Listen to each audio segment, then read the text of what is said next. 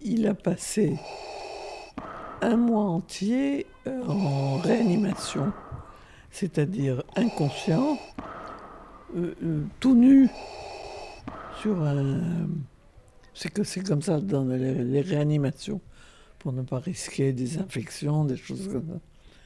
Et là, et avec naturellement le, le, le chose qui te permet de respirer.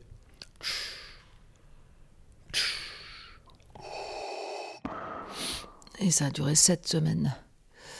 Et comme c'était très long, nous, on a eu la- l'autorisation d'aller le voir, donc en réanimation. Et donc, on arrivait, on nous mettait des sacs en plastique au- autour des chaussures et sur la tête.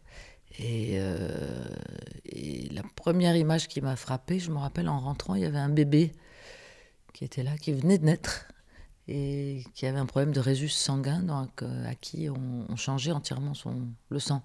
Et il était sur le dos comme ça, euh, avec les bras en croix et euh, parfaitement conscient et parfaitement souriant. Et il y avait ses parents qui étaient là, qui avaient l'air très inquiets. Et donc on lui a entièrement changé son sang, chose que je savais pas qu'on pouvait faire.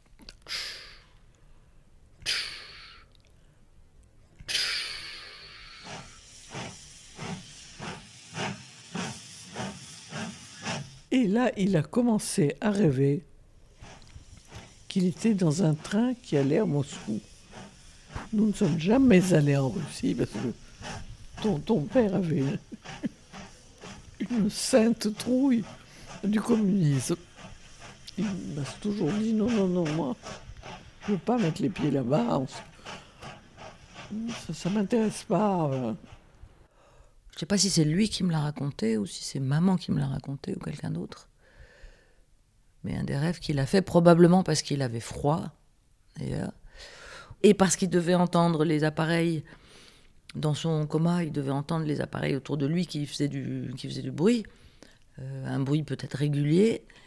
Euh, il rêvait, donc il était dans un train, et qu'on l'emmenait en Sibérie, donc c'était euh, quelque chose de menaçant et d'inquiétant. Bien sûr, et que plus ça allait, plus il s'éloignait, plus il se demandait quand, comment il allait revenir de là-bas.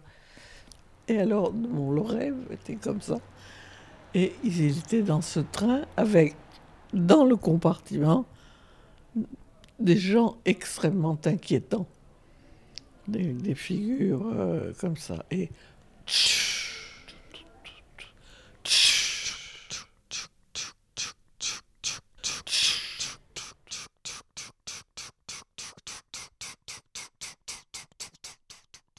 Je sais pas si c'est lui qui me l'a raconté ou quelqu'un d'autre, mais pour moi, ces figures inquiétantes, c'était en fait des gens parfaitement euh, incarnés, puisque c'était toutes les personnes avec qui il avait eu des disputes et des querelles et des problèmes dans sa vie.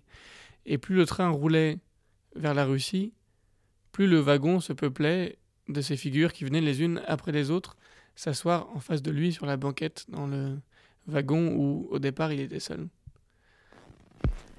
Et puis, ça durait, ça durait. Et puis, à un certain moment, les choses ont changé. Le train est reparti en arrière, c'est-à-dire vers l'Occident.